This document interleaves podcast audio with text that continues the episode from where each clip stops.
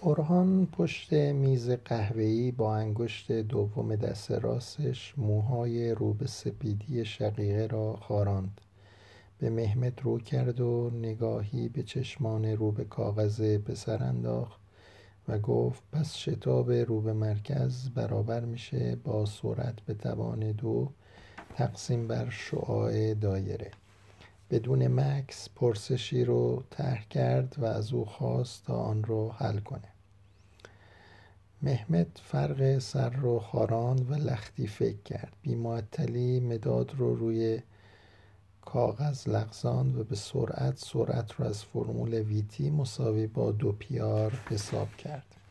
آن را گذاشت در آسی مساوی با ویدو به آر و شتاب مرکزگرا رو به دست آورد. در حالی که ذوق کرده بود با چهره مطمئن و مغرور به اورهان گفت بابا این هم شتاب همون که خواسته بودی.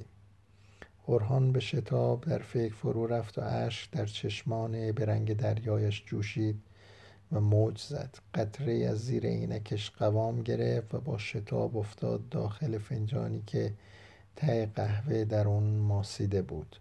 آنگاه خود رو باز یافت و رو کرد به مهمت و با صدای لرزانی گفت پسرم پسر کوچکم. دوباره تو خودش رفت و یک دقیقه بعد با همون صدای لرزان ادامه داد. مهمت این متغیرها این دیمانسیون ها در قیاس با احساس آدم یه ذره هم ارزش ندارن. صدای اورهان از لرزش گذشته در اومد و قوی تر شد. ببین در این مسئله احساس تو مخالف شتاب به داخله. یعنی خودت احساس می‌کنی که به خارج میری. آنگاه برخواست و به طرف پنجره رفت. به کوه دوردست خیره شد و دوباره اشکی در خط چروک خورده کنار چشمش جاری شد. اورهان سن و سال زیادی نداشت اما اون حادثه شوم پیری زودرسی بر چهرش نشانده بود. نگاه کرد و مهمت رو در اتاق نیافت. هر بار به او مینگریست یازده یا دوازده سالگی خود را به خاطر می آورد در خانه دو طبقشان آزمایشگاهی درست کرده بود. یک جعبه چوبی کهنه که داخل آن قفس بندی شده بود و پر از لامپ فیوز و مدارهای رادیویی بود. در این آزمایشگاه گاهی تکخالهایی هم مشهود بود. سیمپیچ شمع اتومبیل فورد یک لامپ ریتئون محتوی گاز آرگون و چیزهای دیگر. اورهان دوست داشت تا لامپ رو روی ترمینال های شمع بالای تخت کلیدها قرار دهد و تابش بنفش رنگ در خلا رو نظاره کنه. کارهای خطرناکی هم انجام می‌داد و چند بار اتاق با شهلای آتش تهدید گشت. درک مدارهای رادیویی برایش بسیار ساده بود. دیدن مقاومت و کندانسور و ور رفتن ولتمتر با مدار لذت فوق‌العاده‌ای داشت. در همین سن کتابی درباره مثلثات از کتابخانه گرفت و خواند. پس از مطالعه شروع کرد به محاسبه تمام روابط و سعی کرد مطابق با منطق ریاضیش هر کدام رو دوباره به اثبات رساند. اورهان کشوی میزش رو کشید و از لابلای کاغذها عکس رنگ رو رفته کودکیش رو بیرون آورد. پدرش عثمان با اون سیبیل های مردانش به دوربین خیره شده بود اما ایلماز داشت به یک طرف نگاه می‌کرد. انگاری حواسش به پارگی کنار چپ عکس بود که با چسب نواری محکم شده بود. اورهان عکس رو بین صفحات کتاب روی میز گذاشت و به نوشته روی جلد نظر کرد. زندگی لئوناردو او و ایلماز این کتاب رو خیلی دوست داشتند.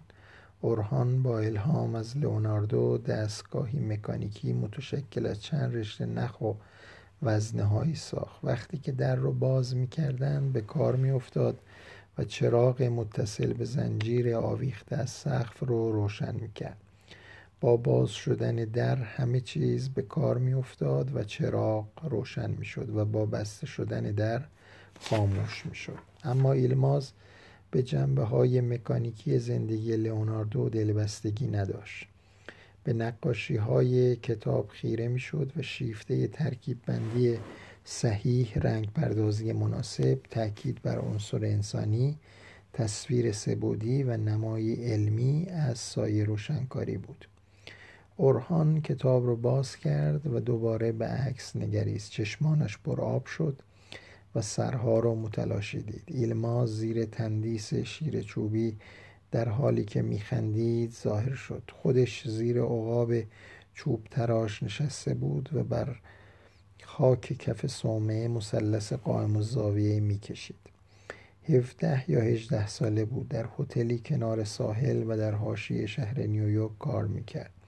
اما اشتغرل آن را میگرداند. به عنوان تحویلدار یا خدمتکار رستوران ماهیانه 22 دلار می‌گرفت. مردها برای کار به شهر می‌رفتند و خانم ها میماندند و بریج بازی می‌کردند و او میزها را برایشان آماده می‌کرد و زیر سیگاری ها را تمیز می نمود. در قبرس که بود در غذاخوری متوسط پدرش گاه گاهی کار کرده بود. آنجا معمولا کاری برای انجام دادن نداشت و حوصلهاش سر می‌رفت. اما این هتل پر رفت آمد بود و کار آشپزخونه فراوون در آشپزخانه سبزی خورد می کرد و لوبیا سبز ها باید به قطعات یک اینچی بریده می شدن. چندین بار انگشتانش رو برید و کم کم مجبور شد تا دستگاهی برای قطع قطع کردن لوبیا سبز اختراع کنی. اختراع دیگری هم داشت. باید سیب زمینی ها رو پس از پخته شدن برای یک نوع سالاد مخصوص به صورت خلال در می آورد اورهان با استفاده از رنده برای لایه لایه کردن تخم مرغ دستگاه خلال کردن سیب زمینی ها رو آفرید. وقتی که تحویلدار هتلم بود برای جواب دادن به تلفن ها ایدای واقعا خوبی را عملی کرد. اورهان به دانشگاه فنی ماساچوست رفت و سرانجام دانش آموخته برجسته فیزیک نظری شد. به استانبول آمد و رئیس شرکت دستمال کاغذی شد. دو شب در هفته پای ثابت میز ورق بازی بود و در پوکر تگزاس هولدم ها رو خیره می‌کرد. کم شانس نبود ولی بیشتر قابلیت های فردی و ویژگی های شخصیتی او در کامیابیش دخالت داشت. در شرط بندی و توپ زدن استادی خاصی نشون می‌داد و سرانجام تمام پولهای پتر رو نصیب خود می‌کرد. حساب قمار از خرج زندگی اورهان جدا بود و این سرمایه هنگفت رو فقط برای کوه اختصاص می‌داد. بر فراز دره بدون درخت و یخزده در شمال پاکستان دو کوهنورد کوههای ناهموار و سر به فلک کشیده قراقروم رو پیموده بودند. قله مرتفعی که در دامنه های شیبدارش بسیاری جان سپردند. دو هفته در استانبول شنا بدنسازی و صخره نوردی بیشتر ساعت شبان روزیشون رو پر کرده بود. اورهان به رود سند نگاه کرد. نگاه می کرد و به امکان عملی سفر به گذشته می اندشید. ذرات فرضی تاکیون با سرعت فراتر از نور در ذهن او جولان می‌داد لحظه ای به چهره مغرور یارش خیره شد در حالی که آیش آرام آرام داشت محو می‌شد به فکر فرو رفت اورهان دوست داشت که بچه های زیادی داشته باشه اما پاسخ آیشه باعث شد که به یکیش هم قانه گرده در بستر زفاف درخواستش رو اعلان کرد و آیشه در حالی که صورتش سرخ شده بود گفت عزیزم حالا نه اون شب گذشت و اورهان بار دوم خواستش رو تکرار کرد. این بار هر دو در رودخانه مقدس گنگ آب تنی می کردند آیشه بر گیسوان الهی شیوا گفت حتما ولی بگذار قار گروب را هم پیموده شود. اورهان در مورد واژه گروب را تحقیق کرد و دریافت که این غار انگاری کوه اورست واژگو نیست. اورهان تصمیم گرفت که پیمودن عمیقترین غار دنیا در کنار دریای سیاه و در کشور گرجستان از نزدیکترین اهدافش گردد.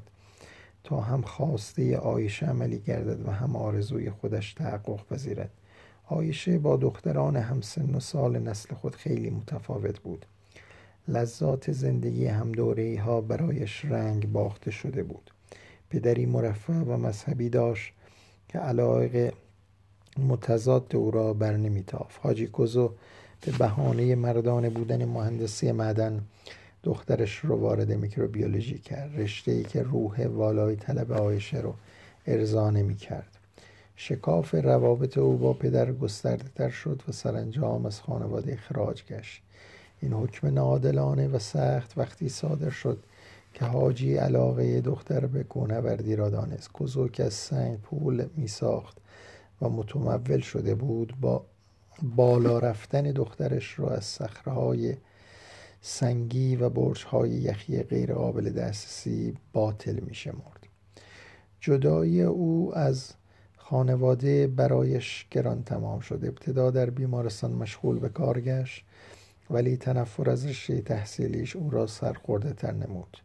میکروبیولوژی چنگی به دلش نمی‌زد. بعدا در کارخانه تولید پوشک کارگری کرد و همزمان به تدریس خصوصی زبان انگلیسی پرداخت. آشنایی او با عموی محمد شرایط خوبی برایش رقم زد. کار بهتری در شرکت دستمال کاغذی پیدا کرد و با اورهان پیوند زناشویی بست پسران دوقلو به سینه مادر چسبیده بودند و با ولع شیر میخوردند. پولیوشکو پلیه در فضا تنین انداز بود و رفتن سرباز کمسومول رو به جنگ به خاطر می آورد اورهان همیشه بدون اشتباه آن را با سود زدن تکرار می کرد و عادت داشت سر میز صبحانه با این نوادم خور گردد. یک لحظه از تقلید موسیقی دست نگه داشت و تخم مرغ پخته را در دهانش عقب و جلو کرد.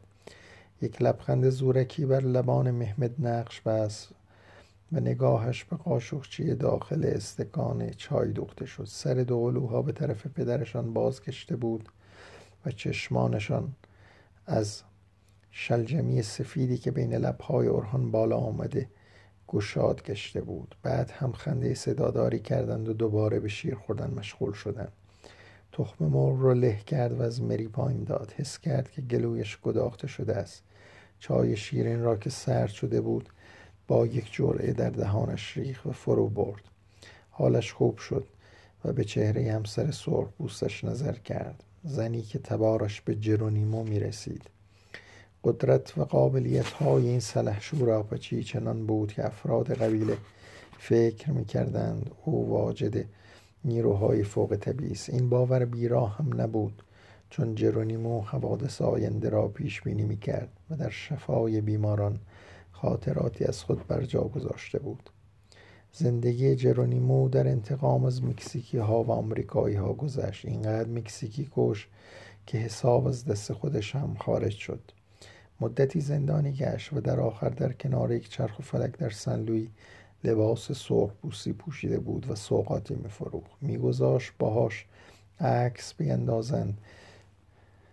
قبول کرد که داستان زندگیش رو برای چاپ کتابی بازگو نماید. در حالی که زندانی ارتش آمریکا بود از اسبی فرو افتاد و ریش چیر کرد و مرد. زن سرخپوست سرش رو بلند کرد چشمانش رو تنگ کرد و دوباره دیدگانش سوی دو قلوها ثابت ماند. قرهان به یاد آیش افتاد. دو قار نورد در عمق 700 1215 1410 و 1640 متری استراحت کردن غذا پختن در چادر خوابیدن و خود رو گرم کردن هر دو همراه در آغوش گرفتن خوشحال بودن و کارها خوب پیش می‌رفت. در سومین هفته پیشروی آنها در عمق 1775 متری متوقف شد. حوزچه سرشار از آب سرد راه رو مسدود کرده بود و تلاش این دو برای ایجاد میانبار ناکام ماند. بالا آمدند تا نفسی تازه کنند و خود را برای فرود بعدی آماده کنند. هر دو خوابیدند آیش دیگر بر نخواست. چهرش آرامش ابدی را نشان می‌داد. این حادثه اورهان را به مقاک بیرقبتی و افسردگی فرو برد و کارهای شرکت را به نابرادریش سپرد و به اینگه دنیا ره سپار شد. بلک روی آورد و زندگی بدی انرژی او را به کاستی میکشاند. صورتگری از قبیله نواهو او را وسط دایره روی زمین شنی نشاند و وارد بستری از اسطوره نمود و این چنین اورهان انرژی دست انرژی از دست رفته خود را در اتحاد با قدرت کیهانی به تصویر در آمده به دست آورد. اشتهای گذشته بازگشت و الکل را کنار گذاشت و در دانشگاهی از ایالت مونتانا به تدریس فیزیک مشغول شد. خب این قسمت دوم از کتاب بندر مخفی در شن بود و آسمان پهناور نام داشت. در دفعات بعدی سه قسمت دیگر میمونه که ما اونها رو برای شما می‌خوانم خب صحبت شد از پولیوشکا پولیوه که من اون رو برای شما می‌گذارم تا با این نقمه معروف روسی آشنایی حاصل بکنید.